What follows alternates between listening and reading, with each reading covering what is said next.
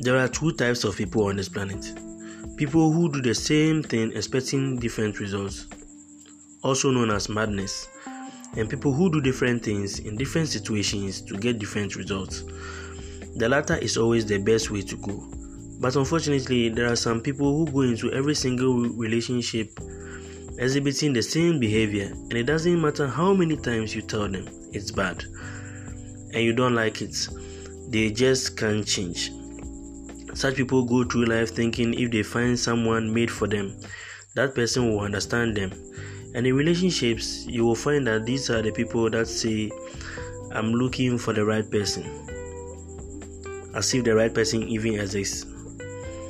There are also a different kind of people who exhibit a particular behavior based on the personality you have so they can get along with you without any problems.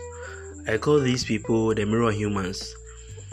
They can be really loud around loud people, quiet around quiet people, and funny around funny people. They always make sure they are relating to their partner according to their partner's desires and not for their selfish gains. And I believe we should all aspire to be mirror humans.